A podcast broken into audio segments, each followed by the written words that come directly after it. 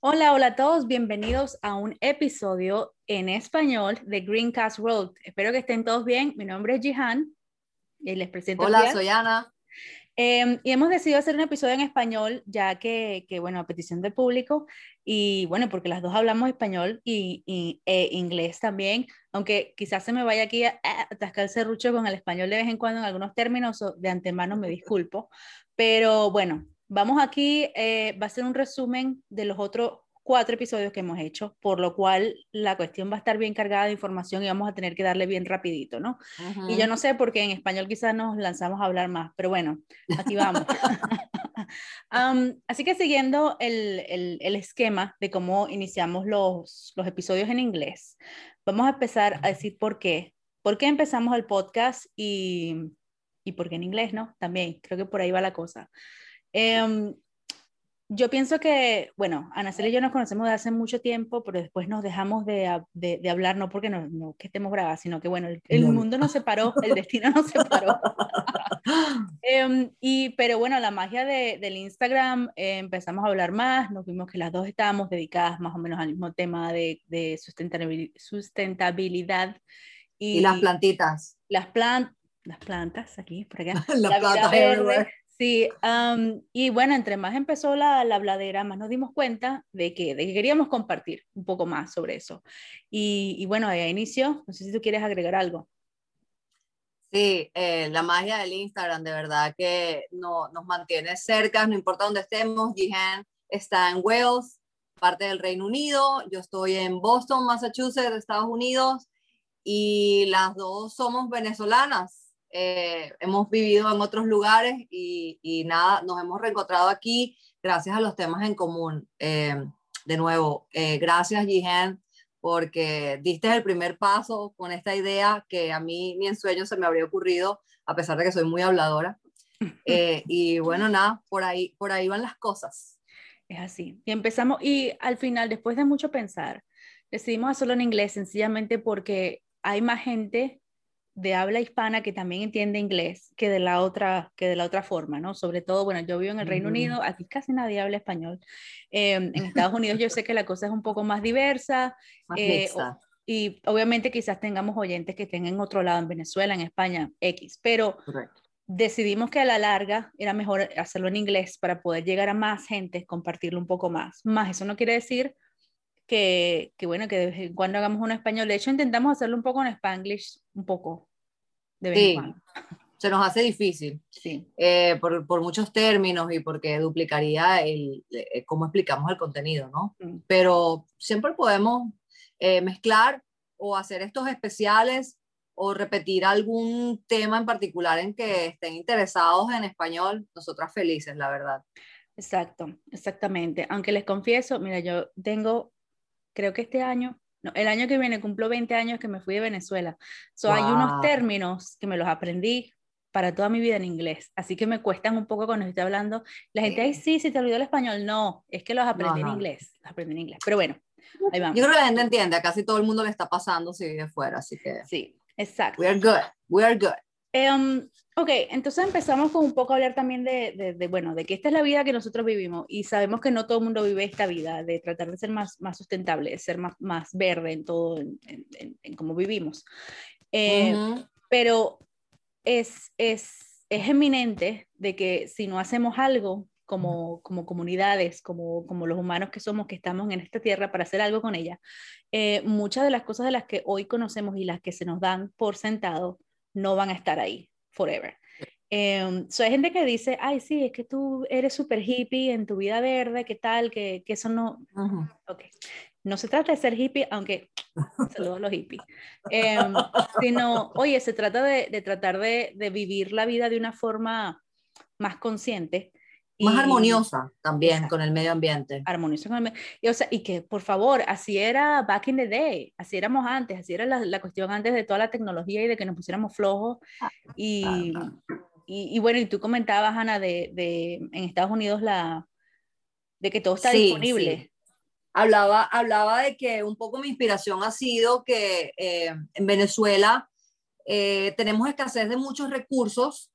Eh, por algo la gente también es un poquito más consciente en su uso. Sin embargo, no tenemos la estructura para reciclar o para llevar de vuelta algunos materiales que son contaminantes, llevarlos de vuelta a su fábrica. No tenemos la estructura, no tenemos los recursos.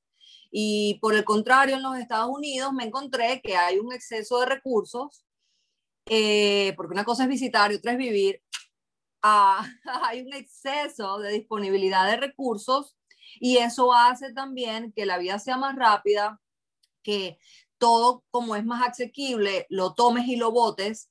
Y pues en ese momento, después de un tiempo de vivir aquí, eh, me, me, di cuenta de que necesitaba encontrar ese balance entre la, la, la, carencia de recursos que había experimentado en Venezuela en términos ambientales, en donde tuve que buscar mi propio sistema de reciclaje, que requirió también invertir muchos recursos personales, a aprovechar los que hay aquí y despertar un poquito de conciencia porque eh, tanto tener falta, falta de recursos como tenerlos en exceso nos, nos lleva a tener conductas que, que no son buenas para el medio ambiente. Y en ese mismo primer capítulo yo comentaba una idea que me acompaña siempre y que comparto con, con todas mis amistades y, y, mis familiares, de que el medio ambiente es eh, un gran amigo, o sea, un gran amigo al que le debes nada más y nada menos que el aire que respiras, el agua que tomas, los alimentos que eh, comes.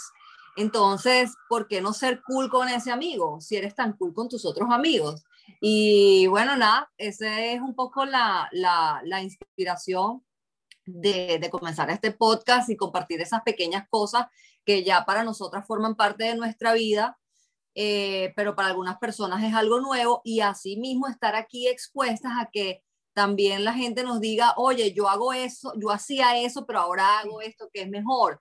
Y, y en realidad mostrarnos como unas aprendices, porque sí, estamos súper motivadas, somos apasionadas del medio ambiente, pero somos unas aprendices totales en muchos aspectos y, y, y solo queremos aquí exponernos a seguir aprendiendo y, que la gente también comparta con nosotros. Y, eso, o sea, no hay, no hay ambientalista eh, perfecto y tampoco queremos un, un, montón de ambientalistas perfectos, queremos un montón de gente consciente y de que haga cambios pequeños. A veces un cambio tú dices, ay, pero como el pitillo, por ejemplo, el popote, el, yo no me sé los otros nombres del pitillo. La pastilla, lo dicen de muchas maneras en español. The straw. Eh, mucha gente, si tú piensas, ay, pero es uno, uno que uso no pasa nada, ajá, pero si 10 mil, 100 mil, 2 mil personas piensan igual, ya no es uno solo, ya son muchísimos.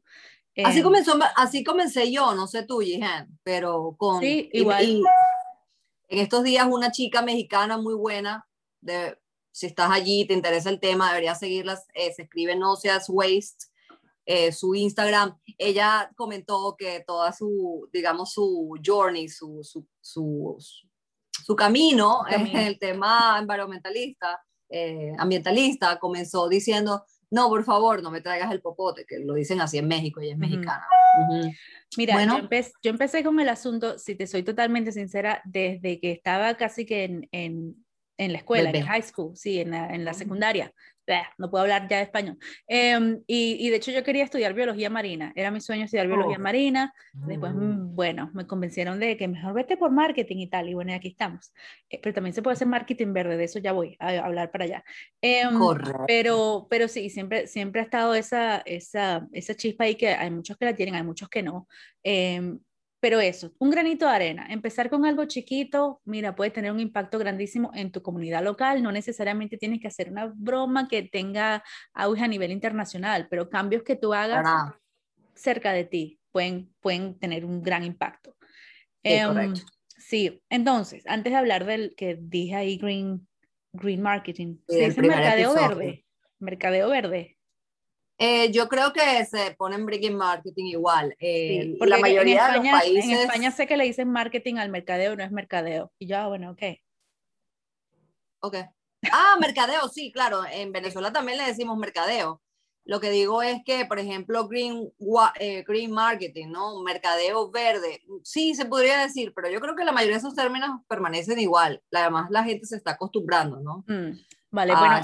En el, en el capítulo 4, si no me equivoco, hablamos de lo que es el green marketing, que viene siendo pues el marketing de productos, ya sea que son productos que son hechos de, de manera consciente utilizando em, materiales que son naturales, sin, sin ensuciar el ambiente, eh, o, o, que son materiales que, eh, digo, son productos que han sido de una manera u otra,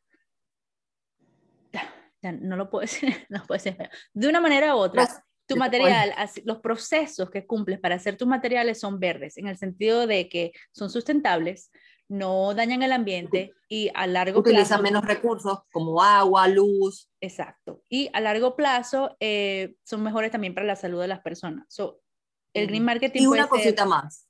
También eh, se está considerando verde todo aquello que no utilice animales y que eh, ofrezca opciones justas para las personas que intervienen en él, o sus trabajadores o aliados. Exacto.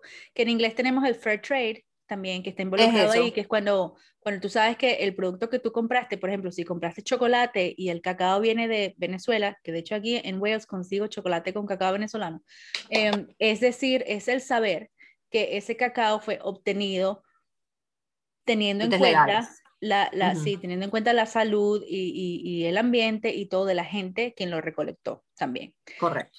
Em, pero muchas, muchas marcas a veces tratan de utilizar el, green marketing y lo convierten en lo que llamamos green washing. Washing. Que no es lavar tus corotos verdes. Eso no es greenwashing. um, no lo es, no, no, lo es. Entonces, sí, el greenwashing. Ni cómo, lavar, ni cómo lavar siendo ecológico, que bueno, también mostramos en, en, uno de los episodios algunos de los tips que nosotros usamos en casa para no solo lavar la ropa o lavar los trastes, sino también cuidar eh, la casa, limpiarla y hacer nuestras eh, rutinas de aseo personal de una forma más consciente. Pero eso tampoco es greenwashing.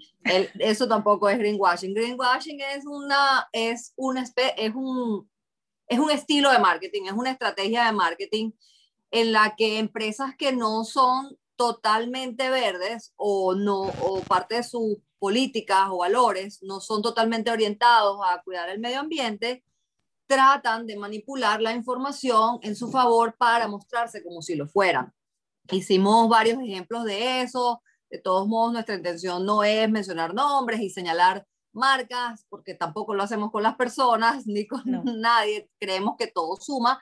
Lo que sí creemos es que confundir no ayuda a este esfuerzo que se está haciendo. O sea, si por ejemplo un producto eh, está hecho, el empaque con un material reciclable, muy bien, lo celebramos, ¿sabes? Queremos, queremos que más empresas lo hagan y apreciamos el esfuerzo, pero no quisiéramos que esa empresa le ponga un montón de hojitas, eh, se asegure de que todo sea marrón y verde para confundir a las personas, hacerles sentir que es algo ecológico cuando solamente está haciendo una cosa, que es reciclar su empaque, pero todo el producto, todo su proceso de distribución y toda la, logística y estrategia detrás no consigue el medio ambiente para nada. Entonces, en general, eso sería una forma de definir el greenwashing. Es una empresa que a partir de una sola cosita que hace, bueno, también ponemos el ejemplo de empresas que venden 3.000 diferentes productos, digamos, de cuidado, de cuidado personal,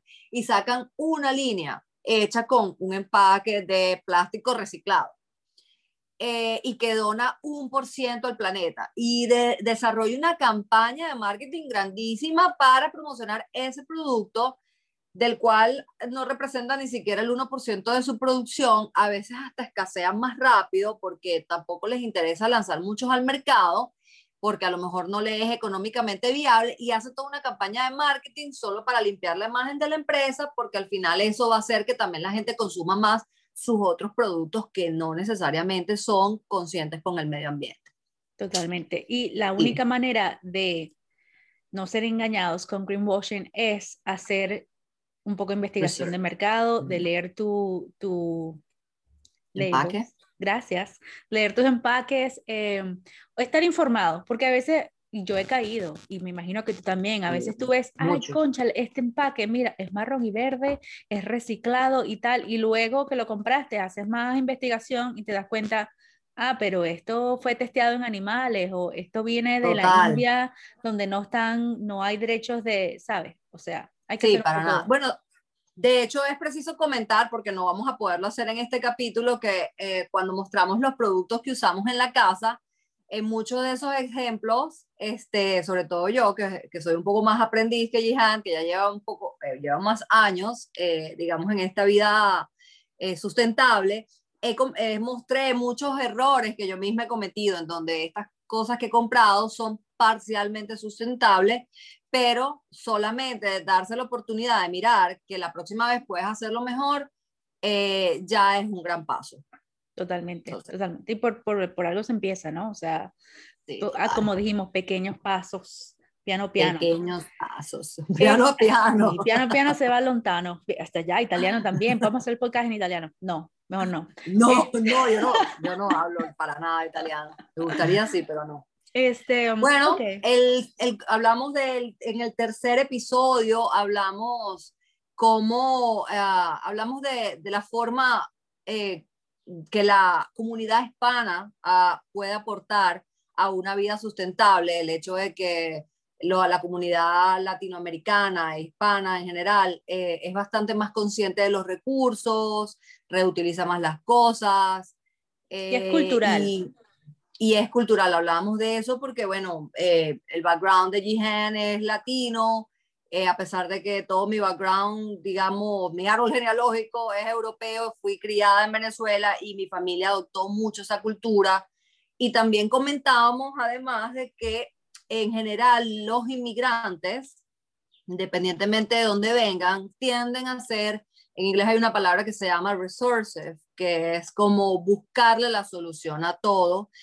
Eh, y aprovechar al máximo los recursos. Y hablábamos cómo ese tipo de conductas puede inspirarnos muchísimo. Hemos mencionado varias veces en los episodios cómo mirar al pasado y ver qué hacían nuestras abuelas puede ser la mejor respuesta a, a una solución sustentable que estemos buscando en la casa, porque si bien es cierto, las nuevas tecnologías han ayudado muchísimo en cómo procesar algún tipo de materiales y convertirlos en otro y todo eso, al final el, el, el, el tema principal cuando tú estás tratando de llevar una vida sustentable es reducir tu consumo y lo que sea que consumas sacarle el mayor provecho, no necesariamente comprar o demandar cosas que sean más sustentables, sino más bien reducir, reusar. Ah, antes de que se me olvide, también hablamos de la diferencia entre reciclar y reusar o encontrarle nuevo uso a las cosas, ¿no? Que a veces son confundidas. Dice, ay, voy a reciclar este, este container, voy a reciclar este, este envase. Bueno, no, realmente no es reciclar porque reciclar es agarrar un material y convertirlo en otro o convertirlo en la materia prima de otra cosa. Eh, digamos, lo que más hacemos comúnmente en la casa cuando agarramos un envase y lo usamos para otra cosa es reusar y lo vas a encontrar siempre eh, en inglés como upcycling, en caso de que quieras usar hashtag para ver ejemplos en, en Instagram o otras redes sociales.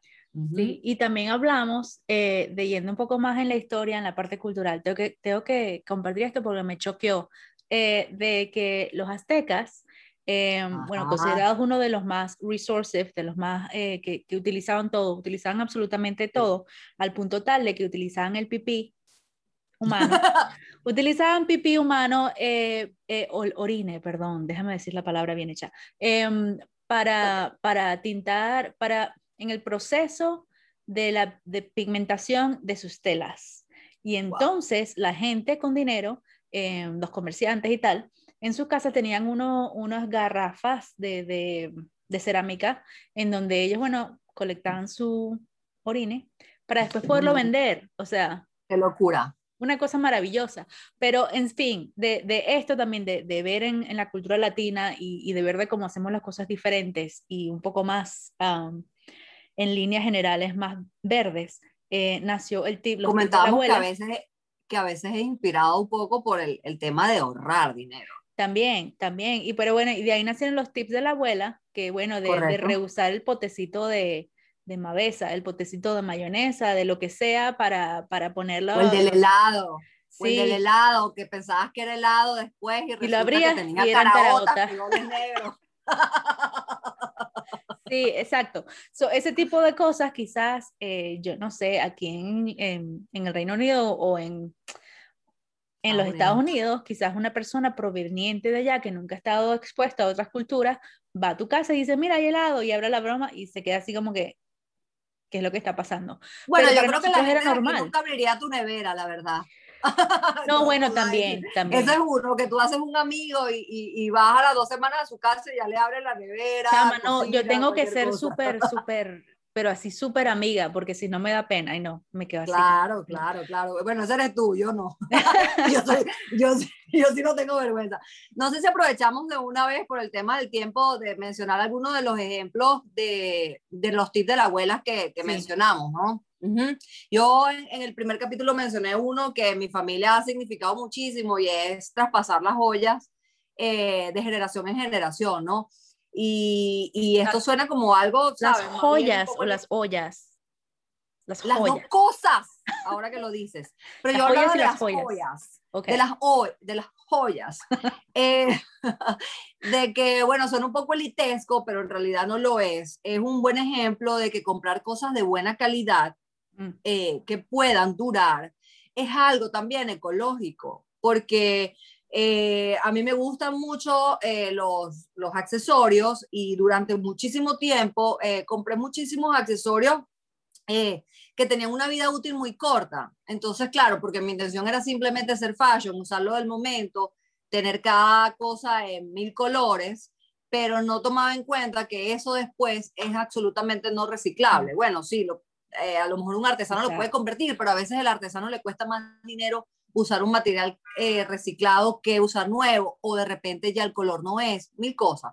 Hablábamos de que mi, mi abuelita le gustaban mucho las prendas y traspasarlas y hacerlas en tu cumpleaños, de pronto regalarte una prenda que fue de ella y, y, lo consideraba un tip de la abuela ecológico, aunque en principio no pareciera que lo es. y luego Jihan dio un súper dato que hacía su abuela para las plantitas. Sí, mira, ya va, pero iba a decir, lo barato sale caro. Y eso es lo que el asunto con lo de, lo de las joyas y las ollas también, que si compras buena, bueno, te dura más. Mi abuela, bueno, mira, yo eh, compartí el tip de usar em, el café, o sea, tú cuelas tu café, lo que te queda, no sé cómo se llama eso. el cipo, le decimos en Venezuela. Em, eso mismo, se ve que yo no hago mucho café. Em, se lo ponía a las plantas y yo, pues siempre la vi haciéndolo y, pues me quedé, pues eso se le ponía a las plantas, pero nunca sabía el por qué y tuvimos el podcast, lo mencioné y luego busqué la información y resulta que, que sí, que hay una cantidad de, no me acuerdo ahorita aquí porque química no soy, mi abuela era química, yo no. hay, hay compuestos químicos que eh, de hecho ayudan a la planta, a la nutrición. Eh, claro, no es que te vas a volver lo que le vas a dar café a la planta todos los días, pero funciona. O sea, de vez en cuando puedes agarrar eso. es malo, tipo. Sí, o sea, por favor. no, tampoco la planta súper cafeinada, así bailando, no. Em, pero no, pero funciona, funciona. Sí, sí funciona. Después estuvimos investigando, resulta que era un datazo. Importante sobre estos tips de la abuela, por ejemplo, en caso de que te interese más escuchar este tipo de cosas en español, los compartimos todos en Instagram. Entonces, pues si no escuchas el, el, podcast en inglés, igual puedes ir en Instagram y siempre los compartimos. Y si tienen un tip de sus abuelas, echen el cuento para nosotros poder. Echen para acá. Sí, porque, porque bueno, nunca está de más tener más tips. Correcto. Después, bueno, nada, bueno, el último episodio, el episodio número cuatro, hablábamos un poquito de lo que cada uno hacemos en, en nuestra vida profesional. Ninguna de las dos está dedicada 100%, digamos, a, a una vida que promueva este, la sustentabilidad directamente. Sin embargo, ambas hemos tratado de incorporar esta faceta tan importante para nosotras en nuestro trabajo de algún modo. Entonces, bueno, Gihan nos hablaba un poquito de lo que hacía. Sí, yo, em, bueno, entre otras cosas, yo hago marketing en general, ¿no? No nada más marketing verde, pero marketing verde es algo a lo que me he estado inclinando un poco más, en trabajar con marcas que quieran eh, ya sea transformar em, un, producto que tengan en, algo más sustentable, más verde, tratar de ayudarlos y tratar de hacerlos la campaña de marketing sin caer en el greenwashing, porque eso no es lo que queremos. Em, y, eso, y tratar de hacer, hay una cosa que se llama content recycling, y es cuando oh, tú... Estamos acostumbrados a hacer contenido, contenido, ah, contenido, contenido, nuevo contenido, pero hello, Eso no es como un vestido tipo Miss que te lo pusiste una vez y ya no más. Ese contenido que tú escribiste, tú lo puedes volver a utilizar, lo puedes cambiar un poquito, ta, ta, ta, y lo puedes volver a utilizar. Cosa que mucha gente no sabe. Eh, porque a la final reciclaje puede pasar también con las ideas y los pensamientos, no todo tiene que ser producto físico. Nuevo. Ese término existe en español.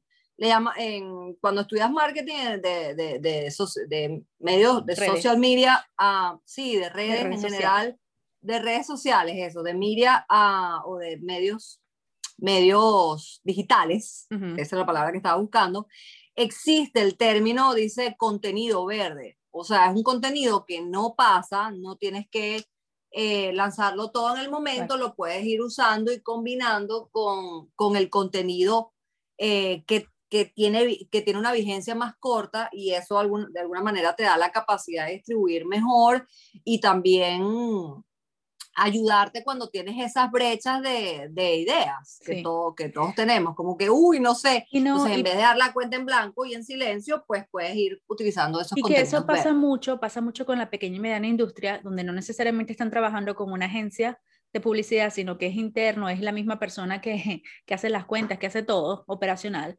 Eh, oye, de vez en cuando, pues no te da, pues si tienes un, un contenido que puedes reciclar, reusar, eh, pues no, pues úsalo, úsalo porque fue una idea magnífica en su momento y lo puedes, le puedes transformar y utilizar. So, bueno, ya eso. En líneas generales yo trabajo en, todo lo que es marketing digital, redes, eh, trabajo con unos gimnasios que no tienen nada que ver con verde, pero también hago freelancing en la parte de, de ambiental y escribo contenido también ambiental y, y todo eso. Qué nice, qué nice. Bueno, yo hablaba un poquito de que eh, soy la, la, la, dueña de un, de un pequeño restaurante mexicano con mi esposo. Eh, es un restaurante que sirve de todo tipo de comida mexicana, incluyendo carnes, que no está considerada algo totalmente sustentable, ¿no? Eh, sin embargo, no, somos reconocidos un poco en nuestra ciudad por ser un, por ser un, por ser un restaurante que sirve con containers compostables, que hace composta, que eh, fuimos uno de los primeros en la ciudad en, en, en, dejar de servir con popotes de plástico o pitillos y que en general siempre estamos como muy interesados en, en promocionar toda esta parte verde y, y de la conciencia con el medio ambiente. Entonces, entramos un poquito... Eh, ah, sí, gracias, por recordarme. bueno, nada, en, en, diciembre también hicimos, eh, lanzamos una línea de negocio llamada La Tiendita, que, en el que vendemos salsas y otros productos en containers que son reciclados, o sea, refiliables, o sea, eh, no sé cómo se dice en español, lo puedes rellenar, lo puedes traer de vuelta y los rellenamos y asimismo ofrecemos algunas bebidas. Entonces tenemos varios aspectos que nos ayudan a, a digamos, balancear un poco todas esas cosas que, que no hacemos, que hacemos, que no son buenas por el medio ambiente. Y tenemos el compromiso de, eh, de hecho está, eh, es uno de nuestros valores y está en el perfil de nuestra bio en Instagram, que es que somos más, un poquito más sustentables cada día. No, no esperamos, ¿sabes? Vendernos como alguien súper sustentable, pero que estamos trabajando en eso todos los días y es, es como la vida misma, como, como Jihan dice que, que ella hace en su casa, como yo hago, o sea, dando un pasito adelante cada día y, y, ver qué tal va, ¿no? Exacto, y afortunadamente eh, cada día hay más consumidores también que están, sabes, que están al tanto y que quieren ser parte del movimiento, ¿no? yo creo que hace unos años atrás tú le decías a alguien, no, te voy a dar un, un, pitillo de papel o te voy a dar algo reciclable y te vean así como que, excuse me, what? Pero hoy en día está un poco más aceptado. Sí, más aceptado y más visto y, la gente lo está buscando, lo está queriendo más. Pero it's not a trend, no es porque esté de moda el asunto, es porque importa, porque solo hay un planeta y no hay plan, planeta B, así que hay que ponerse las pilas. Pero bueno, si lo agarraste por moda y está ayudando, mira, bien, o sea, no es lo ideal, no es lo ideal, pero mira, a este punto, Jihen, y con la crisis que tenemos, o sea, si, si la gente lo está, eh, por ejemplo, ser vegano, ser vegano se está poniendo de moda entre los chamos, mm. aunque al, a este momento no, no necesariamente sepan el gran impacto que están causando, bueno, al menos lo están haciendo y en el futuro lo van a agradecer. Entonces, mira, estamos aquí súper agradecidas con lo que sea que la gente quiera hacer, por las motivaciones que tenga.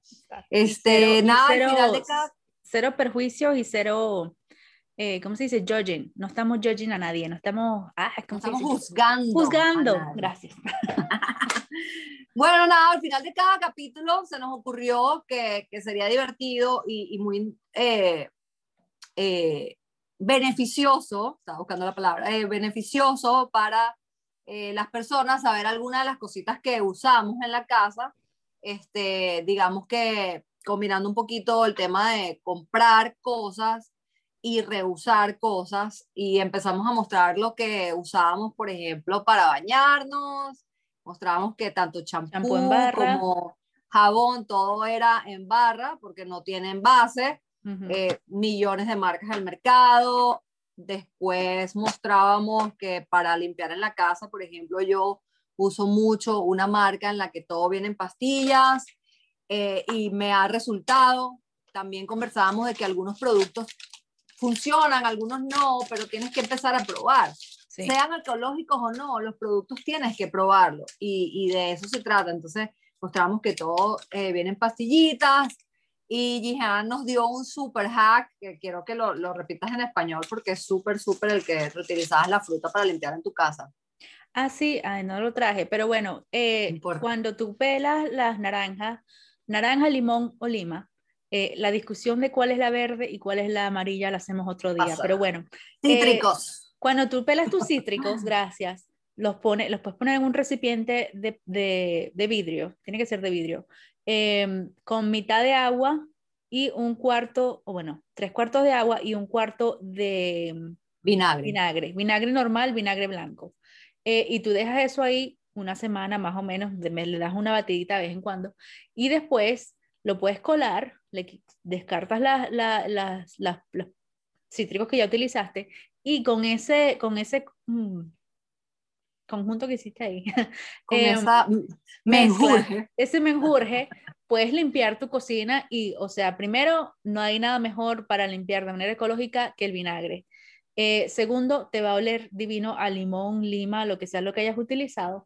Y tercero, si te quieres dar un boost, le puedes poner bicarbonato de sodio y tu cocina va a estar súper limpia, súper bella y sin usar químicos. Sí, una hojita de rosemary. En ese mismo momento comentábamos que bueno, eh, mil cosas puedes hacer, mil cosas, este, tanto para tu cuidado personal como para el cuidado del hogar, eh, puedes reciclar eh, muchísimos materiales o hacer cosas con lo que en teoría ibas a desperdiciar. Y muchas de esas cosas tienen en común que lo guardas en container de vidrio porque su conservación es mejor y porque puedes ver lo que hay adentro. Y hablábamos de un error común de reciclaje que a la hora de reciclar, que es tirar estos containers en, en, el, en, el, en el container de reciclaje para que se lo lleven sucios o ah, con cosas que no van a ser recicladas y al final se van a perder. Entonces hablamos un poco de que si, bueno, tienes que reciclar, tratas de reciclar de una manera en la que de verdad vayan a usar esos materiales. Este, ahí también di un ejemplo de que muchísimos restaurantes sirven en, en aluminum container, en container de aluminio, porque se considera el material más reciclable de todos, pero ajá, ya después que están sucios no son reciclables. Entonces, ahí se empiezan a mezclar los temas. Entonces, un poquito de green marketing, ¿no? Porque eh, de greenwashing, porque algunos dicen, no, bueno, es que servimos en esto que es reciclable. Pero eh, en, desde el principio, el, el capítulo número uno, dijimos, reciclar no es suficiente. O sea, ya eso es como, como, como la escala de la evolución, ¿no? O sea, reciclar fue el primer paso que empezó a dar el mundo para tanto eh, plástico de un solo uso que venía existiendo desde hace unos, unas décadas para acá y está bien, lo celebramos, pero ya empieza a ser un paso que ya está supuesto y que ya no suma tanto a lo que necesitamos y a la velocidad con la que la naturaleza está demandando cuidado. Entonces, reciclar no es suficiente. No es suficiente, es un buen paso, pero no es suficiente. Eh, mira, ya se nos acabó, es más, creo que ya nos pasamos otra vez de la raya con el tiempo hablando. Típico. Típico, siempre que sí, vamos a hacer media hora y mm, se nos pasa. Pero bueno, en fin, ah, muchísimas gracias a todos por escucharnos en español. Eh, si quieren más, más episodios en español, pues déjenos saber. Eh, nos encantaría escuchar más comentarios de, de, no sé, temas, tips de la abuela, lo que ustedes, preguntas que tengan. Eh, nos pueden ver en YouTube, nos pueden escuchar en Spotify, en Apple y en Amazon Music. y pueden revisar nuestra lista de productos en Amazon en caso de que les dé curiosidad de aquellos que nosotras usamos. Si van al Instagram, en donde está el, el, el en España se dice el enlace, donde está el enlace. El perfil. Sí, el enlace, eh, enlace, el link, dan clic ahí y pueden entrar a, todo lo que acabo de nombrar. Yes. Gracias. Muchísimas gracias y pues nos vemos pronto. Bye. Chao.